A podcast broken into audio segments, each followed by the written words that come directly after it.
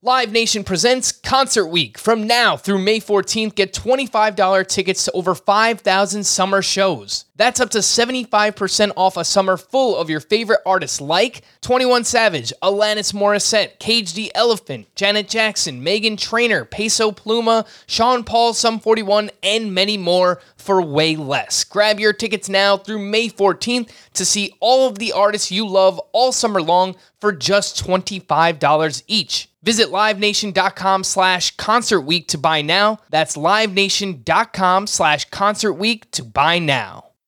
Welcome to the Fantasy Baseball Today podcast from CBS Sports. High drive, center field, hit the wall, grand slam. This is magnificent. Got a fantasy question? Email fantasybaseball at cbsi.com. Get ready to win your league. where fantasy becomes reality. Now, here's Frank, Scott, Chris, and Adam. Well, the Padres just about traded for everybody except Scott and me. Welcome to Fantasy Baseball today on a Tuesday, September 1st. Where did the time go? Winter is coming.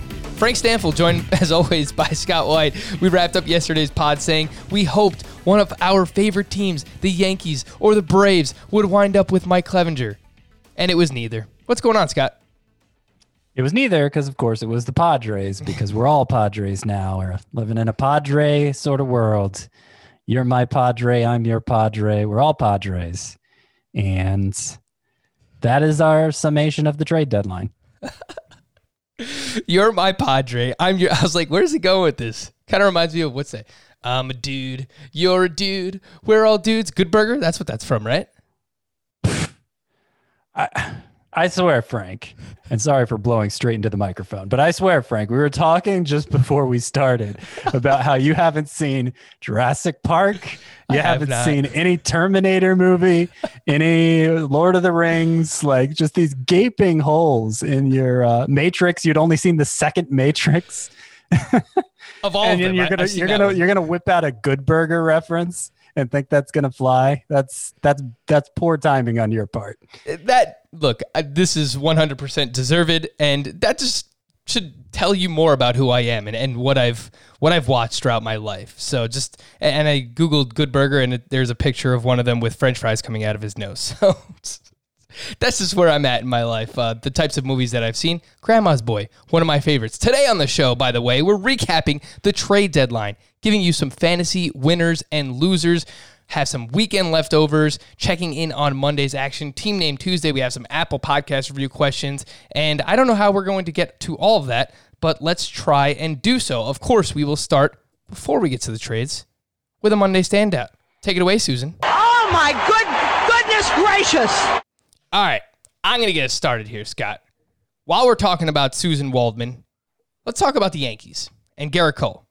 Against the Rays on Monday, five innings, eight hits, four earned, four walks, seven strikeouts. Swinging strikes still there, 17 swinging strikes on 103 pitches, two more home runs allowed in this start. He has now allowed 12 home runs on the season, a career high 47% fly ball rate. That doesn't bode well in Yankee Stadium, uh, and his home run to fly ball ratio is now up to 22.6%, which is a career high. The four walks were the most since September 12th, 2018 for Gerrit Cole. But I am here to calm you down because normally I'm the guy who overreacts, and then the next podcast I spend all my time apologizing to people. I don't want to apologize anymore. The first eight starts for Gerrit Cole last year, a 4.17 ERA, eight home runs allowed. His final 25 starts, 1.99 ERA. This year, first eight starts, a 3.91 ERA. I'm really not that worried. I just came here to calm people down in case they were, Scott. I'm I'm I'm proud of you, Frank. That's that's a handy number you pulled out there, a demonstrative one, because I was going to say something similar without having even looked into it. uh, That you know, seven it's seven starts right for Cole. Uh, seven starts into a normal season, like you're not going to bat an eye at any pitcher having a high three ZRA. That's just the way samples work and it's it, it goes back to what i've been saying all along what we've been saying all along is that there there there go there's going to end up being some weird looking statistics because this season is less than a or about a third, a little more than a third of a full length season.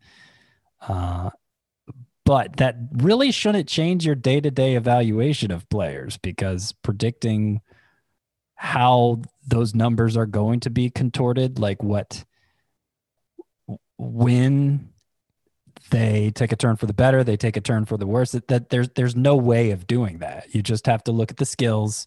Are they intact? Yes. You know, he's he's been a home run prone pitcher even during his last two brilliant years with the Astros. So there are going to be stretches sometimes like this where his ERA gets inflated a little bit, but it's obvious the skills are intact. And I'm with you. There's nothing to worry about about Gerrit Cole. He's my number three pitcher rest of season and just keep riding him. The one thing I really don't like that the fly ball rate is up. Someone who has had some issues with home runs, allowing fly balls in Yankee Stadium is pretty much a recipe for disaster. Uh, but I have confidence that those numbers will kind of regulate out to where they normally are uh, over the course, hopefully, of this shortened season. And today was actually his eighth start, Scott. So we are eight starts in this Okay. season comparatively to the eight starts where he was last year. He struggled in his first eight starts last year. So uh, I'm willing to give Gerrit Cole a pass. A Monday standout for you, Scott. Monday standout for me. I am going to go with the one and only Greg Holland. Greg Holland, of course, it'd be Greg Holland getting the save for the Royals. Of course, it would. It wouldn't be the guy we predicted, Scott Barlow. It wouldn't even be Josh Staumont, the crazy bat misser in that bullpen.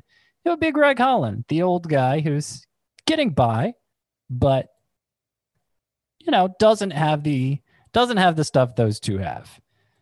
And who knows? I mean, Greg Holland got a save before Trevor Rosenthal ever did. So, uh, you know, maybe maybe Mike Matheny is still feeling his way through this Trevor Rosenthal-less existence.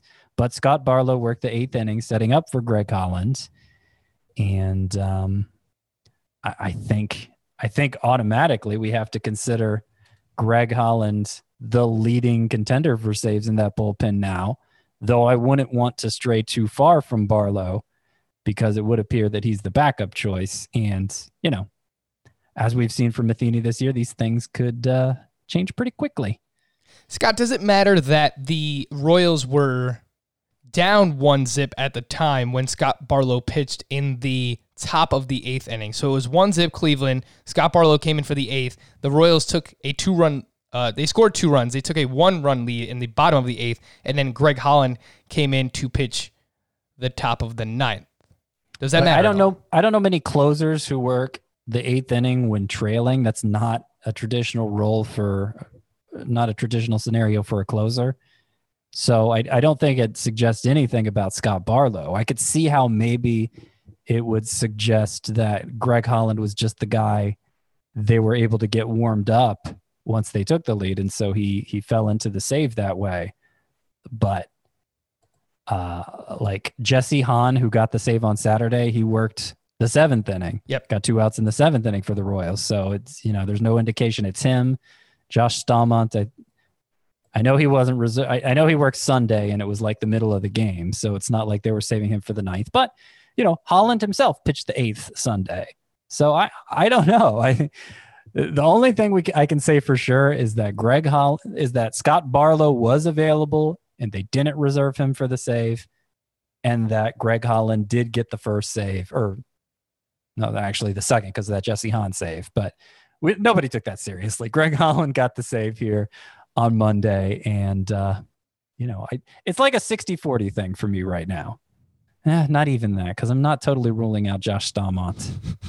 I don't know. It's it's a mess. Mike Matheny, what are you doing to us? What are you doing to us? I'm enjoying hearing you just talk out your thought processes, just like on the podcast. He's like, "Is it really that percentage?" No, I'm not so sure. You know, Mike Matheny's kind of messing around with I'm us, trying- but that's the closer trying carousel. to crystallize this for everybody. And it's just it's very it's very cloudy. It's a cloudy it's a cloudy uh gem.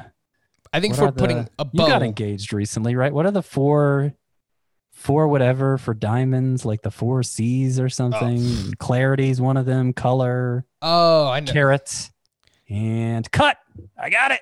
There you go. Woo! You didn't even need me to. I'm like, dude, I just I just cited a Good Burger movie. You think I'm going to know that? Like, there's no chance that's going to happen. All right, we're going to get back to Greg Holland in a little bit because we had some other closer movement at the end of the trade deadline on Monday. So, kind of throw all these guys together and see which one we like most. Uh, but we mentioned Mike Clevinger, Greg Allen, and a player to be named later headed over to the San Diego Padres for Austin Hedges, Cal Quantrill, Josh Naylor, and three prospects.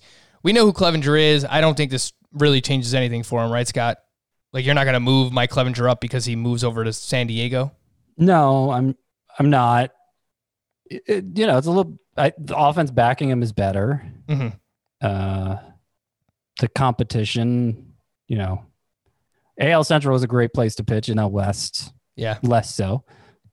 But it's it's mostly contingent on Clevinger throwing strikes and missing bats. He hasn't done either as well this year as he did last year, and yet he has a low three ERA. So you know, I still feel pretty good about him. I feel like the Padres should feel great.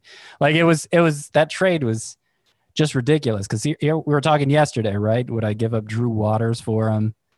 Or was that I don't know if that was on the show or off the show, but I said, yeah, I'd give Drew Waters, I'd give up Cristian Pache. I mean, he has two years of control left, Clevinger does after this year. And it's like the the deal that the Indians took for him, the Padres just like just like dumped a lot of like excess parts on them. Like Yeah. it was a six for one trade.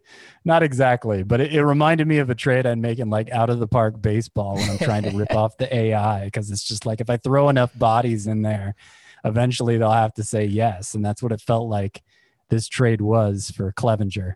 You know what's hilarious about that is someone posted in the Facebook, uh, Facebook, the Fantasy Baseball Today Facebook group, that the the Cleveland, the San Diego Padres basically pulled a Frank, a classic Frank two for one, except it was like six for one basically. Yeah. Uh, in Yeah, this so trade. so, some of the names we know, right? It's like Austin Hedges.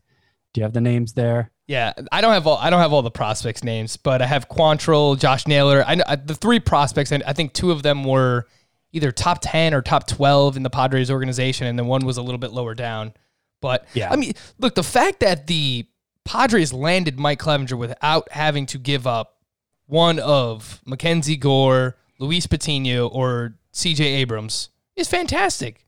It's just and and uh, their catching prospect, I think it's Luis Campusano. They they didn't have to give him up either. So to, to land Yeah. Clevinger without giving up any of those guys, or even like a Jake Cronenworth, who's like a young player who might turn out to be a stud. He looks like he is right now.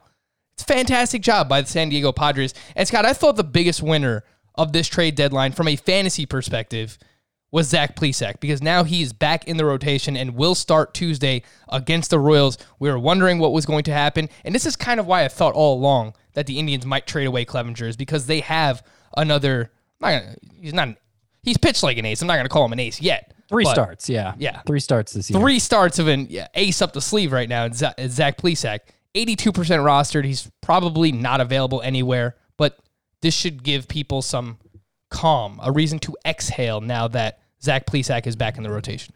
Yeah, I bet in some of those Yahoo leagues he's available. And yeah, this is, you know, I'd been saying to hold on to him. He changed his pitch mix this year, throwing more strikes, missing more bats, at least through three starts. And uh, obviously, Cleveland was confident in what he could do for them, uh, them being contenders and willing to trade away their, you know, one of their best pitchers in Clevinger. So, uh, yeah, excited about the return of Plesac. I agree with you. He's the biggest winner of the trade deadline. I have my five winners and losers up on the site. He's number one for me from the trade deadline. Zach Plesac. Yeah, I think it makes a lot of sense. And just last name I'll touch on from this trade, Josh Naylor, still just 23 years old, makes a lot of contact, career 288 hitter in the minors, has some pop. I imagine he'll play quite consistently for Cleveland, probably in one of those corner outfield spots. Any interest in Josh Naylor in a, in a deeper league, Scott? Yeah, I mean, good minor league track record, poor major league track record. So you could see how the Padres gave up on him. But the it sounds like the plan is for him to play mostly every day in left, even though he's a left-handed hitter. So we'll get to see pretty quickly if he's going to sink or swim. It's a name to keep an eye on. Probably the single player who gains the most fantasy value from this trade. Yeah, Naylor. I, I would put him in a similar kind of range as someone like Ty France, who we're hoping becomes an everyday player with the Seattle Mariners. Uh, the Re- yes, and and it sounds like he will. It sounds like he's going to play a ton. Ty France, for those who don't know, he hit I think 399 with a 1272 OPS at AAA last year.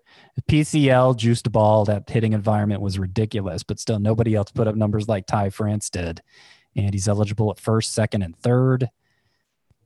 Uh, yeah, I, I don't think he's an immediate rush out and grab him type because his for those crazy numbers, it's not like he was some huge prospect, but definitely, definitely a name to remember and monitor his progress in the early going. And I saw a quote today on Twitter from Jerry Dipoto from the Mariners, and he apparently he's been trying for a while now to acquire Ty France. So if they're excited about him, it seems like they're going to give him every opportunity to succeed with the Seattle Mariners. The Reds acquired Archie Bradley and, uh, from the Diamondbacks and Brian Goodwin from the Angels. Scott, who closes in Cincinnati? It's got to be Iglesias. It's got to be. I think Bradley's not very good. Well, on the surface, you know, some people might look at Raisel Iglesias. He has a 5.50 ERA this season, but a 0.83 whip. So those numbers don't match up. He's a 2.28 xFIP, 15 strikeouts to just one walk. I think he's had two or three really bad performances for Raisel Iglesias. So that have kind of inflated the surface numbers, but everything underlying uh, looks much better. So I tend to agree with you. I think Raisel Iglesias will be the closer. Uh, Archie Bradley is someone who knows the role of being a setup man quite well, and he has done it before, and he has excelled in that role. So I tend to agree with you. Iglesias is the guy in Cincinnati. Archie Bradley, the setup man. On the other side, in Arizona, who closes for the Diamondbacks? I don't think I there's any way of knowing really. I Yeah. think they don't even know yet. They're going to figure it out. Probably the leading candidates are Kevin Ginkel, uh, Stephen Crichton, and uh, trying to pull up the roster here, Junior Guerra, Yeah. who's Junior Guerra's 35, so it's not like I don't know. He's he's probably a distant option. I mean, Yoan Lopez got a look there, I think, late last season. So it's pretty wide open. There there isn't an obvious candidate to pick up there. And I wouldn't be investing much FAAB in it or anything right now.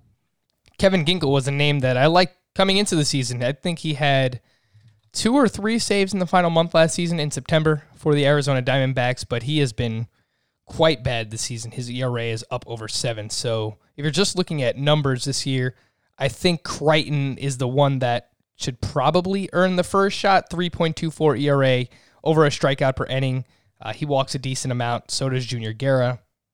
Speaking of Jurassic Park, Crichton. I wouldn't understand the reference, Scott. I've never seen Jurassic Michael Park. Crichton. he wrote the the novel on Oh. which the movie's based. Right. Didn't read the It's books the only either. other Crichton I know. Uh, Jonathan Villar was sent to the Blue Jays. Starling Marte to the Marlins. Uh, any big takeaways here? I guess Starling Marte is a loser just because he leaves a better lineup and he joins a worse ballpark to hit in. I mean, I don't, I don't want to just gloss over it because after Clevinger, Marte was by far the biggest name Yeah. traded, and you know the. Uh, in in terms of players being impacted in fantasy, though, I I don't see huge repercussions here. Uh, Jonathan V. It was interesting that the Marlins brought in Starling Marte. Okay, they're buyers, while also shipping out Jonathan Villar, who was by far their highest drafted player in fantasy coming into the year. It's been the bad Villar at the plate so far but you know even the bad Villar runs I'm I'm a little worried about how this impacts his value going to the Blue Jays because presumably right now he's filling in for Bo Bichette at shortstop. It doesn't sound like Bichette's far from returning. If Villar doesn't heat up in the interim, uh, you know some people are suggesting he'll just take over for Travis Shaw at third base, maybe. But you know if he has a sub 700 OPS himself, I, I don't know that I don't know that the Blue Jays are going to value Villar like a fantasy player would, and uh, I, I'd be worried that he'd he'd lose playing time. He'd, he'd still play a fair amount, kind of all over the diamond, but I'm not sure. I'm not sure the at bats are going to be there regularly for Villar unless unless he really turns things around at the plate. I was watching the Blue Jays game today, and on the broadcast, they said exactly what you just did. He'll fill in for Bo Bichette, and then once he returns, they imagine that Jonathan Villar would take over at third base, but they're just speculating too. They don't know for sure. Uh, Jonathan Villar's nine steals this season lead all of baseball. The Blue Jays actually run a little bit, so I don't think that that will be an issue for him. I think that he'll still have the green light in Toronto or Buffalo, rather. That's where they play. Jon Berti replaced Jonathan Villar, and I imagine Berti should play every day. He has a ton of eligibility for fantasy. He is 30% rostered, and he has eight steals this season, Scott. So, like, Yeah. I feel like his owner, his rostership percentage should be higher. I, I don't know that he's going to play every day because Isan Diaz is apparently applying to return, kind of Right. like Nick Markakis did after opting out originally.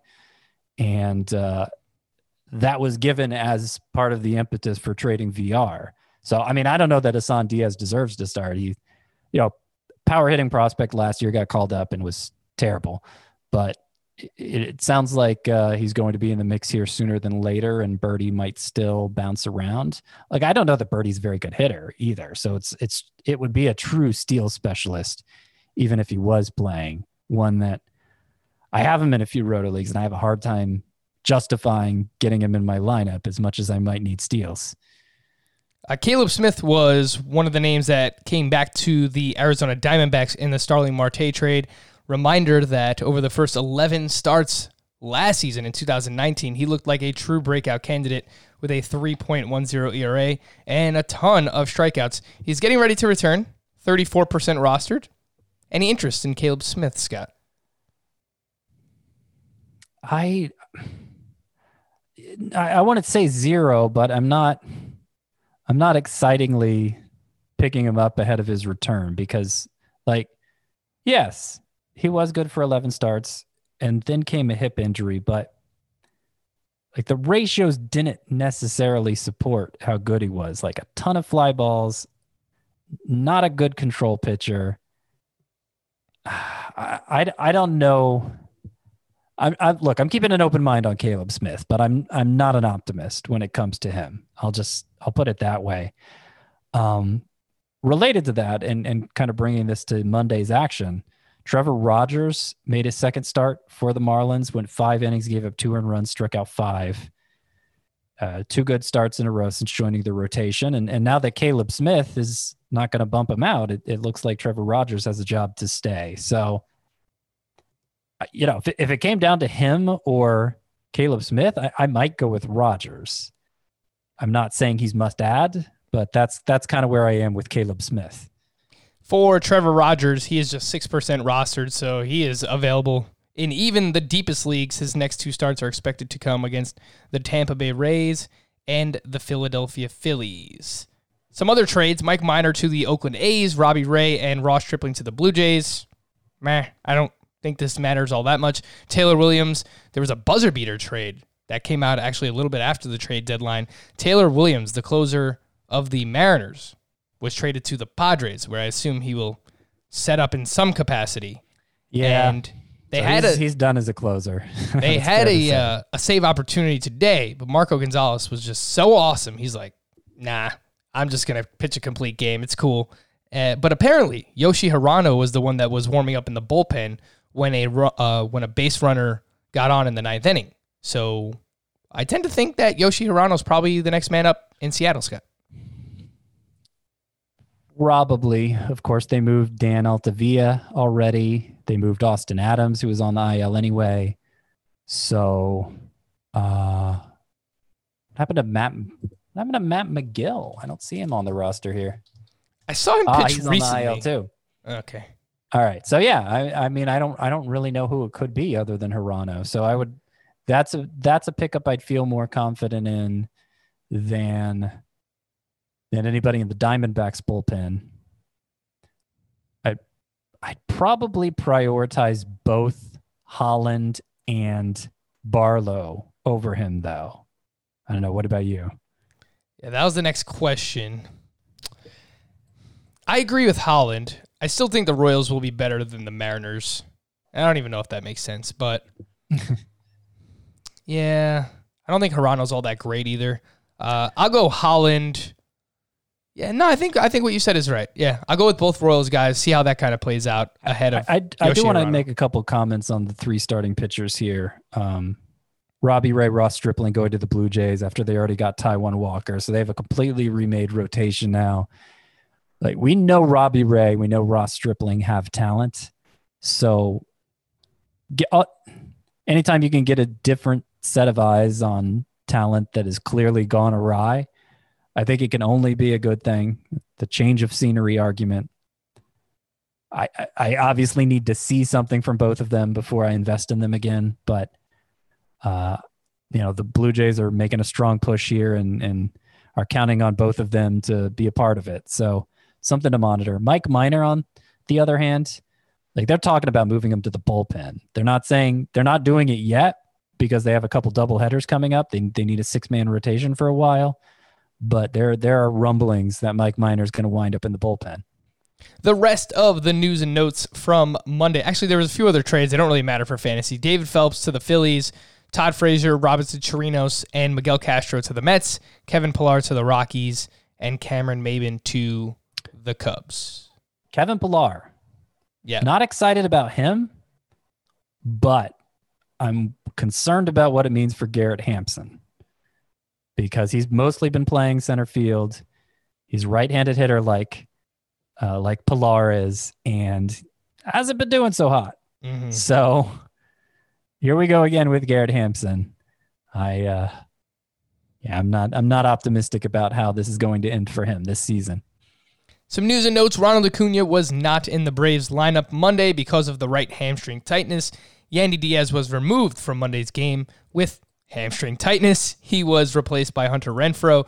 Rockies placed prospect Brendan Rodgers on the 10 day IL with a right shoulder capsular strain.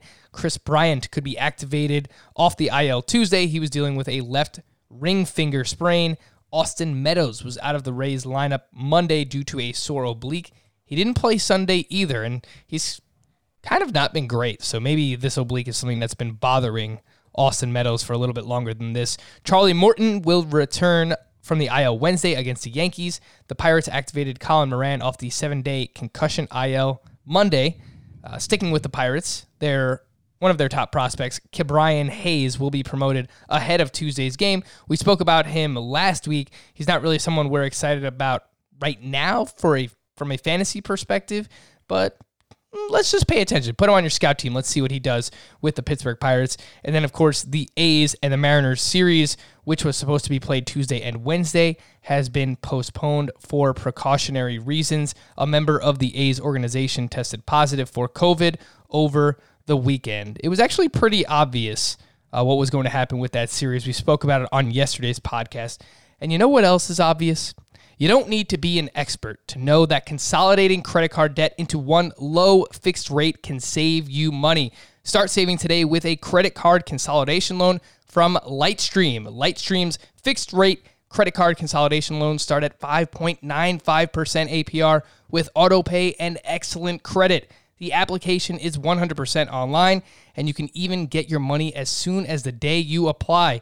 Look, I know it's tough to deal with credit card debt. It can be really overwhelming. Luckily, Lightstream can help. Here's what Robert and Kate had to say about their experience. This was the most hassle free loan we have ever applied for. The application was received and approved in one hour and four minutes. Outstanding service in an, is an understatement. Kudos to the staff at Lightstream. Our listeners can save even more money with an additional interest rate discount. The only way to get this discount, go to lightstream.com slash strike. That's L-I-G-H-T-S-T-R-E-A-M dot com slash strike. S-T-R-I-K-E.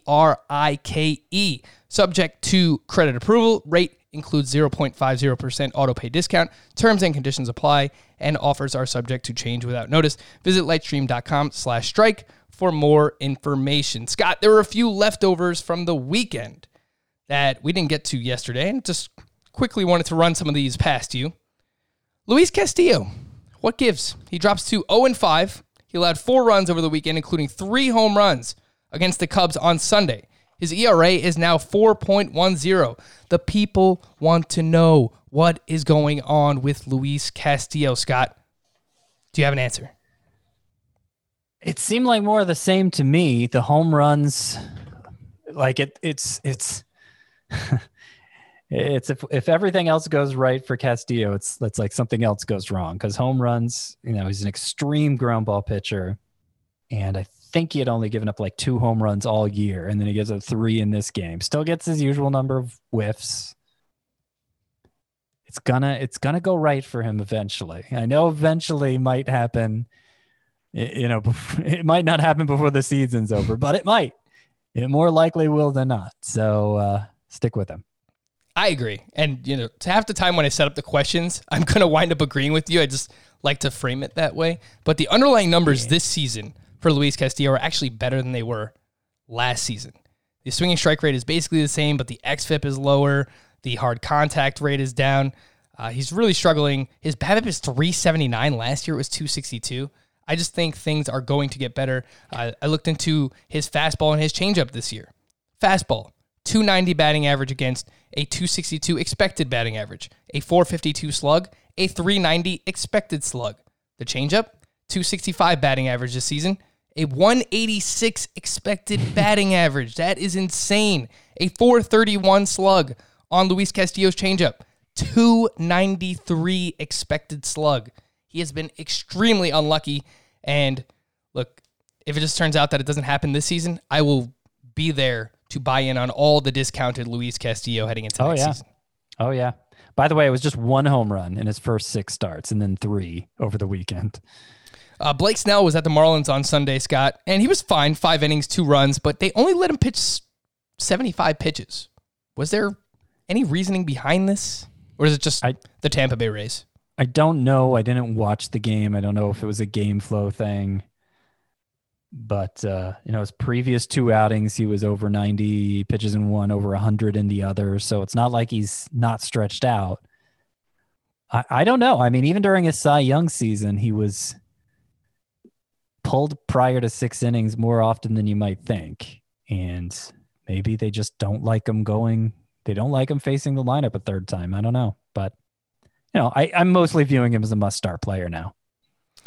Well, is this gentleman a must start player again? Because he went into Colorado on Sunday and he bounced back. He needed it too. Chris Paddack, six innings, two runs, zero earned runs. So defense kind of let him down a little bit in this one. One walk, eight strikeouts, 14 swinging strikes on 85 pitches, 17 first pitch strikes to 24 batters face. Uh, that's a 70% first pitch first pitch strike percentage, and that's exactly where it was at last season. I think if Paddack is going to be successful with mainly just the two pitches, it's going to be with elite control and command, not walking anybody, and of course getting ahead in the count. And I, I think that's exactly what he did in this start, Scott. Yeah, you're right. That's that's going to be pivotal to his success, and he's still going to get burned by the long the long balls sometimes. I was I was not keen on starting him at Colorado because of that because you know he's had some struggles recently because in, in particular he gets burned by the long ball, but obviously it worked out. He's going to have more good starts than bad. I haven't shied away from him as a must start option, even though his stock has fallen a little in my eyes this year. Not so far that he's no longer must start. Let's check in on the action from Monday. Let's first of all check in on some stud pitchers. We had some great pitchers on the mound on Monday night. Jacob DeGrom, DeGrom against the Marlins. Six innings, four runs. Only one of them were earned. Again, defense kind of let him down. Nine strikeouts, 31 swinging strikes. 31 swinging strikes for Jacob. Like, this is this is unheard of. And I I don't think you really need to say anything else outside of that. It's just I wanted to let everyone know 31 swinging strikes for Jacob DeGrom. I, I think that's the highest number I've seen this year. And I for the season, I'm gonna say stuff anyway. For the season, I think Jacob DeGrom is is his season long swinging strike percentage is over 20 percent now, uh, based on that performance. Like the leader last year, I want to say it was under 15 percent. To double check that, but I'll double check it right now. But like that, that just goes to show you how uh, ridiculous he's been in terms of missing bats. Yeah, swinging strike rate entering this start was 19%. So I would imagine it is over 20% now. And the swinging strike. Okay, so there were a couple closer to 20. My bad. Degrom. Oh no, I'm looking at. Never mind. you know, mind. I just I'll did the same thing. Out. I was I I accidentally pulled up this year's leaderboards. I did the same last year's. exact thing. Yeah. Uh, but now I'm on 2019, and last year's leader was Gerrit Cole at 16.8. There you go.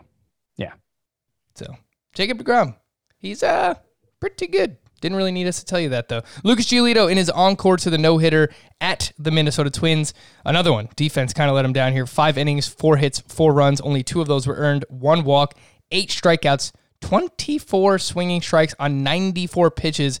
Everything was working for Lucas Giolito in this one. Fastball, changeup, slider. I saw he had a ton of swinging strikes on all three pitches, Scott. Um, I think it was just the defense kind of let him down and ele- uh, that elevated his pitch count in the start. Sure. Yeah. That that seems right. And and based on the way his previous two outings went, top ten pitcher. Max forward. Fried, five innings of two run ball, five strikeouts. The ERA is 1.60. Scott, did you know that he is let yet to allow a home run this season? I did not know that. He does keep the ball on the ground though. That is probably his best skill. He's actually kind of underwhelmed me with the with the strikeouts, the swinging strikes this year. Fried has, but you know, particularly given the pitching environment, you can't complain about a 160 ERA. like it's probably between him, DeGrom, and Yu Darvish for the NL Cy Young race right now. Yeah, and I would have had the trifecta too, man. If it, mm, Frankie Montas, Ah, those were the three. Those were the three breakouts. I had to leave one draft with at least Fried, Montas, or Gallen. Gallen and Fried doing their job. Montas, come on, man, pick up the slack. Shane Bieber, six shutout innings on Monday against the Royals. One hit, four walks, nine strikeouts, seven walks over his last two starts. That's not really Shane Bieber like, but still not allowing any hits and getting a ton of strikeouts. So I'm not worried. Tyler Glasnow at the Yankees, six innings, six shutout innings, one walk, nine strikeouts, 11 swinging strikes on 97 pitches. His last two starts, 13 innings pitched, two walks, 22 strikeouts for Glasnow. That is the key. He just cannot get in trouble with the walks. When, you know, as long as he stays away from that, I think that Tyler Glasnow is going to be probably close to the pitcher you drafted him to be, a top 20 guy. Yep. Agreed. Let's check in on some stud hitters. Juan Soto, double dong. That makes 11 home runs in 24 games this season. That's a 74 home run pace. Not, not that that was ever going to happen, but even before Monday, Soto has moved past Fernando Tatis for the most fantasy points per game this season. Trey Turner, four more hits, hit his seventh home run. He is now batting 377. I know the steals haven't been there, but when you couple the batting average with the seven home runs and everything else that Trey Turner is doing, I'm kind of all right with him not stealing bases. Again, he's been great. Luke Voit hit his 13th home run. He's batting 301 with an OPS over a 1,000. Rhys Hoskins, another one. Two more hits, hit his sixth home run. He's batting 260 with a 946 OPS. Um, and then Alex Verdugo, three doubles, all off Max Fried. Just a reminder that he can hit lefties. Verdugo's not really a stud, but I just kind of wanted to put him in this category. He's batting 306 with an 893 OPS. It's not too shabby. The one name that has been a stud, Scott, that I want to get your thoughts on Brandon Lowe. His last nine games, he is four for 35. He is batting 129 with two homers during that span. What is going on with Brandon Lowe? I haven't checked on him in a while. Or is this just So- part of the natural ebbs and flows of a fantasy baseball season? I will say during the span, his BABIP is 105, and that does not seem st- sustainable. Yeah, I'm mostly interested in seeing if his strikeout rate has gone up during this cold spell because last year, you know, last year it was basically disqualifying at 34.6. I mean, that's Joey Gallo territory, and Joey Gallo, Brandon Lowe is not, but 23.7 is where it is on the season. Dramatic improvement. hmm Actually, I think a little above average in terms of strikeout rate. Uh, yeah, he hasn't. Well, I don't know. I don't know. I think it's I think it's too early to back away from what I said about him earlier, him being a stud and breaking through. Uh, but I I'm not totally comfortable with the direction he's heading either. I, I you know stick with him. Stick with him for now. It's time to check in on some fringe two starters and how did they do in their first start on Monday. Marco Gonzales mentioned it. Complete game. One earned run, one walk, eight strikeouts. That makes 39 strikeouts to just four walks this season. The ERA is down to 3.09. Honestly, if you could still make trades, I would say sell high on Marco Gonzales, but I, I would imagine most people either just passed their tra- uh, trade deadline or it was today while we're recording this. Uh, his next two starts, though, against the Rangers and the Diamondbacks. Diamondbacks, no Starling Marte. I think that's a matchup that you can kind of attack. Marco Gonzales, man, he's been awesome. He has. It's mostly uh, it's mostly come in because he throws a lot of strikes. He's been throwing a lot of strikes. He did two years ago too. Uh, not that last year he was bad. It's just you know the strikeout rate wasn't very good, and ERA was around four. But he's an efficient pitcher who works deep into games sometimes. And if the strikeout rate's up a little this year, that's only going to help. I think he's I think Marco Gonzales is shy of being must start. I would agree he's sell high if that's still a possibility, but you know, he's he's a decent pitcher. Dakota Hudson. Hey yo. What did you do with uh, Dakota Hudson of 2019? Although I guess he was still good last year, but the underlying numbers were just terrible. Monday at the Reds, seven innings of two run ball, seven strikeouts, zero walks, 12 swinging strikes on 95 pitches, 12 ground ball outs. He has now allowed two runs or less in four straight. Dakota Hudson, the ERA down to 2.71. His next start later this week is at the Cubs. And then next week, he's against the Tigers. He's 68% rostered, Scott. I think he's one of these two starters where the confidence is growing. And if he performs okay in his next start, I, I will be okay starting him next week against the Tigers. Yeah, for that kind of matchup, it's probably fine. I, I still think I still think he's more of a points league specialist.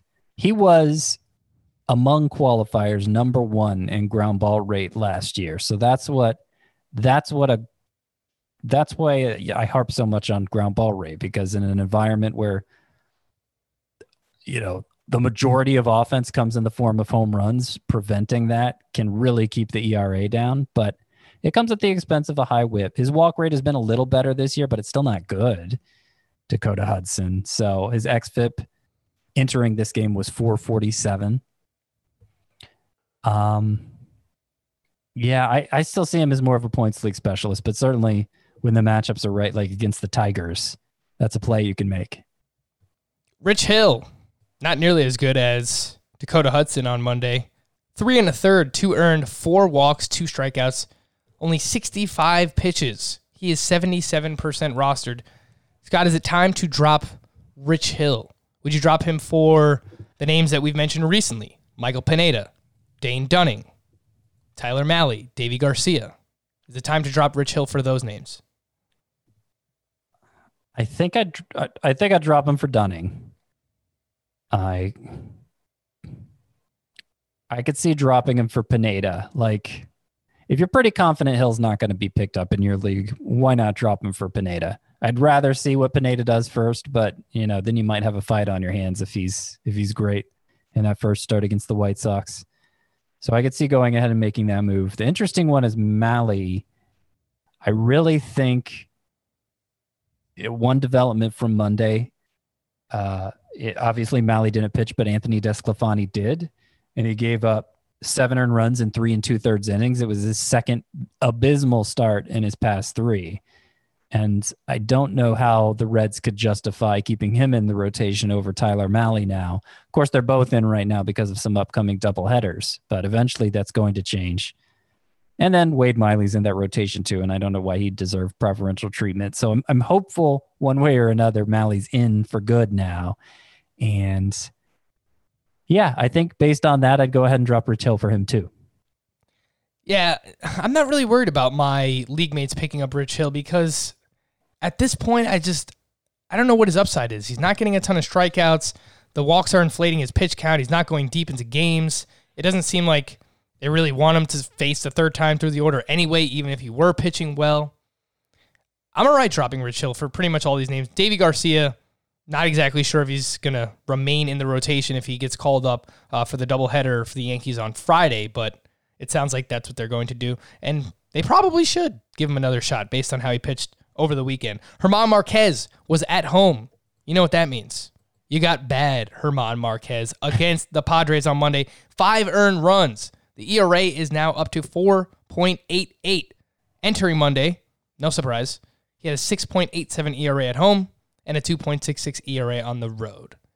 Scott, same question. Would you drop German Marquez for any of those names? I think I'd drop him for Dunning. I think that's it though. So no, okay. No So Pineda, gonna- no Mahle. So you just you're just like you're gonna stream him on the road. That's that's the only way you could play him, right? It's like we know the story about I, Marquez. I guess so. I, I take Right. it you disagree. I take it you'd rather. Nah, it's just like the Rockies droppable than that pitchers are so frustrating. Like I want to like. I want to like German Marquez. I've for years I've wanted Jon Gray to be a thing, but it's just this happens all the time. Um, and I would understand if someone who's just like fed up with German Marquez. So I'd be all right dropping him for uh, Dunning. I think I'd be all right dropping him for Pineda as well. The other names, eh. See what happens with Tyler Mahle and Deivi Garcia. Brad Keller. Where was this Brad Keller last week, huh? Ask you that, Scott. When I started out. him, huh? I started Brad Keller last week. He was crap, and he lost his two star week. What happens this week? Gains the two starts back. And then he was awesome. Six and a third, three hits, one earned, four strikeouts, one run or less in four of his five starts. That one start was the one where I started him, Scott. Yeah, I don't think you were alone there. He was a popular pickup for the two star week. He is. I mean, he's kind of like he's kind of like Dakota Hudson. We he kind of faked us out early on because he was getting more whiffs and uh, maybe his slider was new and improved. The last two starts, including this one, show it wasn't. He's really more of a ground ball pitcher. Uh, one was better controlled than Hudson actually. So, in a way, I I might like him more than Hudson, but I, I do think of Keller, Brad Keller, like Hudson, as uh, as more of a points league specialist than somebody you're going to start in all formats. All right, let's take a quick break here. Remind everyone to subscribe to our YouTube channel, youtube.com slash fantasy baseball. Today we are approaching 1,600 subscribers. Thank you to everybody who has subscribed thus far. Let's see if we can get to 2K by, probably won't happen by the end of this fantasy season, but by the end of the year, can we make that happen? 2K, 2,500 subscribers on YouTube. Uh, again, thank you to everyone who has already subscribed already. YouTube.com slash fantasy baseball today. All right, take a quick break. When we come back, I got some waiver wire names I want to talk about from Monday, some bullpen notes, uh, team name Tuesday, and a few questions from our Apple Podcast review. We'll do that here, Fantasy Baseball today. The all new Hyundai 2024 Santa Fe is equipped with everything you need to break free from the dull work week and embark on an adventurous weekend with your family. The all new Hyundai Santa Fe's features like available HTRAC all wheel drive, standard third row seating, available dual wireless charging pads. Nothing beats a weekend away with the family in the great outdoors, whether it's camping, hiking, river rafting, or anything in between. With third row seating, nobody is left out. The entire family can experience the thrill together, and nobody wants a dead phone. Available dual wireless charging pads make it so nobody gets stuck and we can check our fantasy baseball teams together. Learn more about the all new Hyundai Santa Fe at HyundaiUSA.com. Call 562 314 4603 for complete details. Worn by players like Michael Harris to meet the demand of elite ball players, the New Balance FuelCell 4040 V7 is a versatile option. The 4040 V7 is built for the athlete who needs responsiveness and ability to cut and run at their full speed. The model features a fuel cell foam underfoot and a synthetic and mesh upper to provide breathability, comfort, and a snug fit as you round the bases. The fuel cell midsole features nitrogen infused foam specifically designed to propel athletes forward. Learn more about the 4040 at newbalance.com. We're checking in on the waiver wire. Garrett Cooper has homered in back to back days. This time it was off Jacob DeGrom. Dual eligibility, 11% rostered. Scott, we mentioned the name yesterday. Do we need to prioritize Garrett Cooper a little bit more? I mean, sure. Every time he has another good game, his the interest level goes up a little bit. you know, part of it's I don't I don't feel a lot of urgency at the positions where he's eligible, but you know, especially considering Ryan Mountcastle is only like 30% rostered or something, and I definitely go with him eligible at those same two positions. But you know, if he's if he's already taken, if you're in kind of a deeper rotisserie league, uh, Garrett Cooper has some offensive upside if he's going to play regularly, and I think he has been right since returning.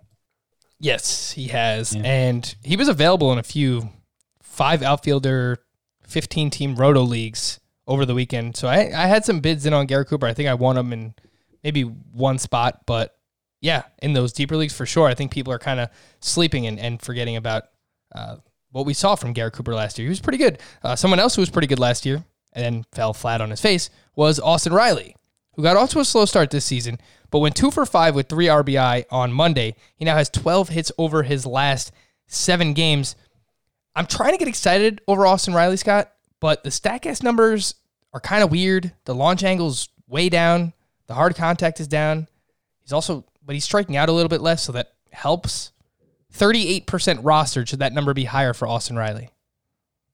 I'm not sure. I'm not sure. I think probably. I mean this this could be him breaking out. It could be. It's too early to say, but you know, coming into Monday, 371 over his past 10 games, less striking out less than a quarter at the time. I mean, if he's striking out less than a quarter at the time, that's going to be that's going to mean big things for a guy with his kind of power bat. So maybe it's the start of something. Probably not. Uh, it's it's just really too early to say. And if you need if you need a power hitter a power hitter who's eligible at either third base or the outfield, of course, take a flyer, see where it goes. But it's just it's just too early for me to say anything definitively. We have a pair of Knicks, Nick Markakis and Nick Madrigal, back to back three hit games for Markakis. He has multiple hits in three of his last five.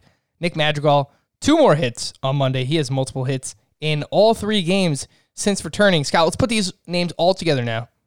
Madrigal, Markakis, Riley, Cooper. How would you rank those four? I it would depend somewhat on need on the first two, but I would go Madrigal one, Austin Riley two, Cooper three, Markakis four. Markakis, I'm not I'm not confident how consistently he's going to play, and of course he provides very little in the way of power or speed. He is batting 368, which is just standard Nick Markakis. He's always going to hit for a, ha- a high batting average. But like Garrett Cooper, Yeah, not 368, like 280. yeah, um, someone that can help you out in those five outfielder leagues. Nick uh, Nick Madrigal has been pretty impressive thus far. I want to want to see him run a little bit more, but I've liked what I've seen. Uh, some bullpen notes: Anthony Bass allowed two runs in extras, which of course start with a runner on base. Scott, the next Blue Jays save opportunity will go to blank. It'll go to Blue Jays, uh, Anthony Bass, I guess. Rafael Dolis, no love. Maybe. Yeah, maybe. I, I think they're just biding their time till Ken Giles gets back at this point. Sounds about So, right. Yeah, I'm not sure they're going to settle on any one guy. Remember what I said about Brandon Workman yesterday, looking pretty good. Yeah, me, me neither. I don't. I don't remember that. One inning, four hits, uh, two hits, two earned, and two strikeouts. He allowed a home run to Juan Soto.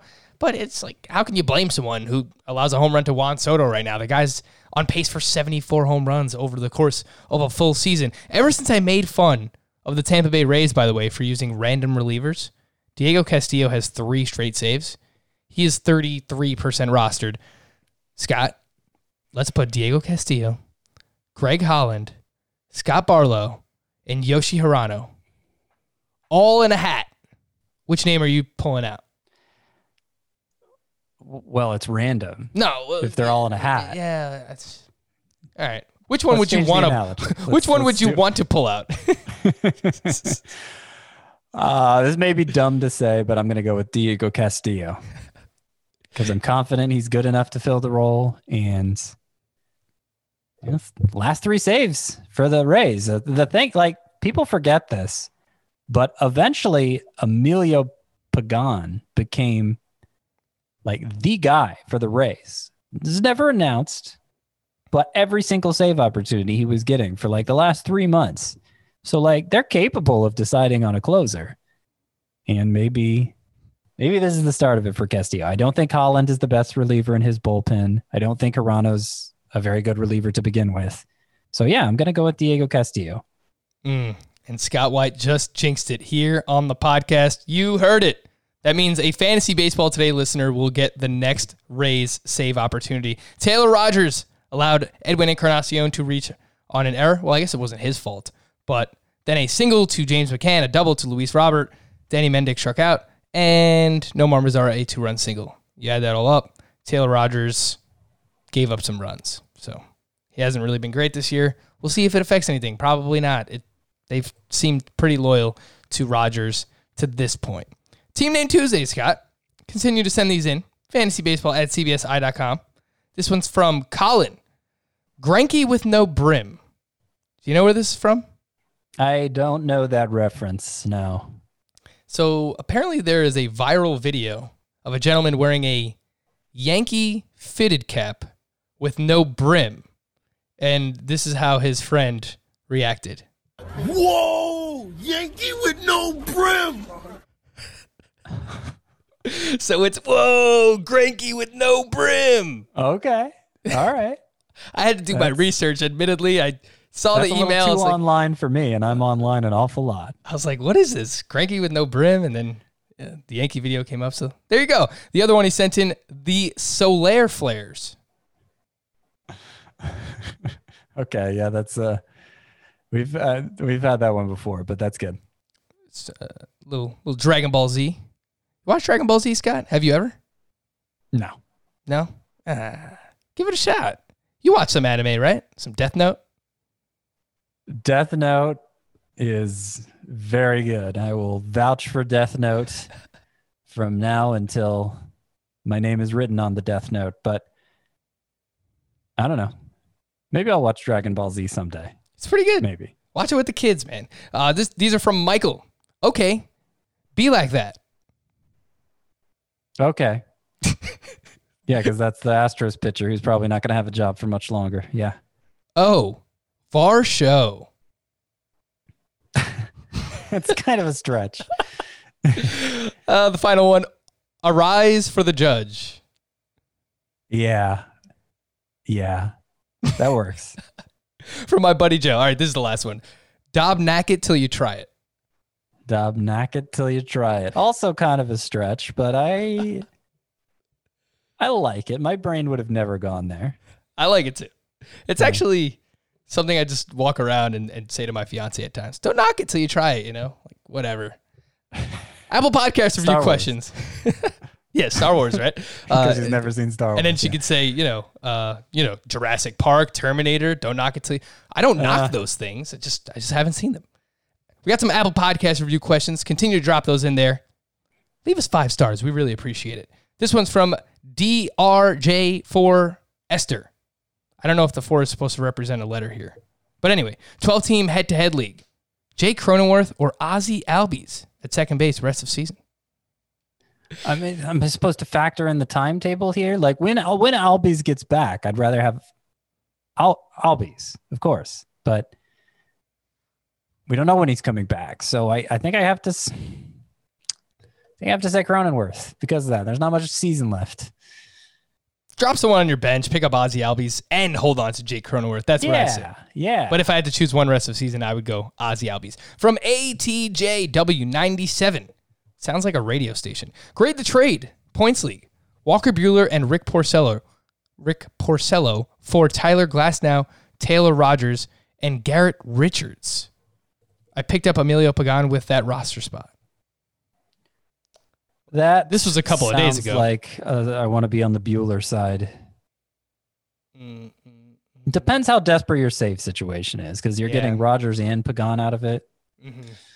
But I, I think most, you know, eight times out of 10, which I guess would be four times out of five, I would take the Buehler side.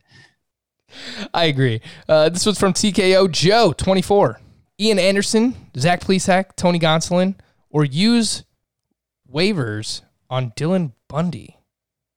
Damn, someone dropped Dylan Bundy in your league? Ian Anderson, Plesac, Gonsolin, Bundy. Rank them, Scott. Bundy, Plesac, Anderson, Gonsolin. So I guess you're dropping Gonsolin for Bundy. Though it's worth mentioning Gonsolin a sneaky winner from the trade deadline too, since the Dodgers shipped out Ross Stripling. That is a good point, and I agree with you. From John T. in Conchi, Points League, where I'm prioritizing roster spots for pitching. How do you weigh position eligibility when evaluating batters? Say player A has one position and player B is 75% as productive, but plays two to three positions. Who do you prefer? It depends how deep the league is and how like how easily can I find a replacement at a position where you know maybe maybe I wouldn't need that versatility from the versatile player so much. So I know that's not an easy answer for you, but um I think it would have to be more like 90% of the production even in a deep league scenario for it to count uh, equally for me to the you know the the the higher producing guy. Mm-hmm. So 75% not enough. Yeah. I was going to say, I, I almost always will take the player with one position, even if I need a, a different position. Like, I'll just, I'll take the more valuable, more There's- productive There's player. always avenues to ones that you're not even going to foresee. I mean, eh, versatility is so common in today's game that people are picking up eligibility all over the place all the time. He asked the second question How would you rank these players moving forward? Miguel Sano, Jake Cronenworth, Hunter Dozier, Ryan Mountcastle, Yandy Diaz, and Dylan Moore. Going forward, I'm going with Jake Cronenworth, Miguel Sano, Ryan Mountcastle, Hunter Dozier, Yandy Diaz, Dylan Moore. I like it. Depends what the format might be. I might go Sano ahead of Cronenworth if it's not a points league, but those are the only two that I might differ from. I like the rest there. To stream or not to stream for Tuesday, Scott. Must starts Sonny Gray, Aaron Patrick Corbin. Would you start Kwang Hyun Kim at the Cincinnati Reds? I don't think I would. Not totally sold on that, even though his last two starts were good. Dallas Keuchel at the Minnesota Twins. Tough matchup, but I think you have to. It's just been money all season. Michael Pineda versus the White Sox in his return. Yeah, I'd rather sit back and watch this one, though. You know, I'm hopeful. I'm hopeful he has a good start. Elieser Hernandez versus the Toronto Blue Jays. I'm good with that. Jon Lester at the Pittsburgh Pirates. Not good with that. Chad Kuhl on the other side against the Cubs. Nope. Masahiro Tanaka versus the Tampa Bay Rays. I would not do that. Ian Anderson at the Red Sox. Yeah, boy. Yeah, I'm gonna do that. I'm gonna. That's a homecoming for him too. Josh Lindblom versus the Tigers. Come on. No. I almost want to just because it's the Tigers, but you're probably right. Josh Lindblom has been not great.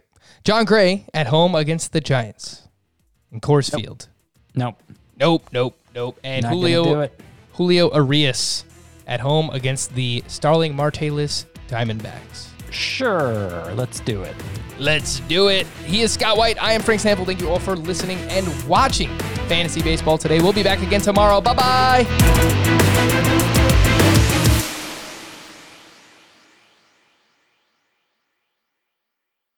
If you've ever been in the market for a new home, you know home shopping can be a lot. There's so much you don't know and so much you need to know. What are the neighborhoods like? What are the schools like? Who is the agent who knows the listing or neighborhood best? And why can't all this information just be in one place? Well, now it is on homes.com. As somebody who's been through this, I can tell you these features are so, so incredibly valuable. They've got comprehensive neighborhood guides and detailed reports about local schools, and their agent directory helps you see the agent's current listings and sales history. The area you live in is just as important as the house itself. You can get to know a neighborhood without ever setting foot in it. Say you're a really active person. You could find out about the nearest parks. Do they have a baseball field? Maybe you want to join a softball league like Chris and I play in. Also, Homes.com collaboration tools makes it easier than ever to share all this information with your family. It's a whole cul-de-sac of home shopping information all at your fingertips. Homes.com. We've done your homework.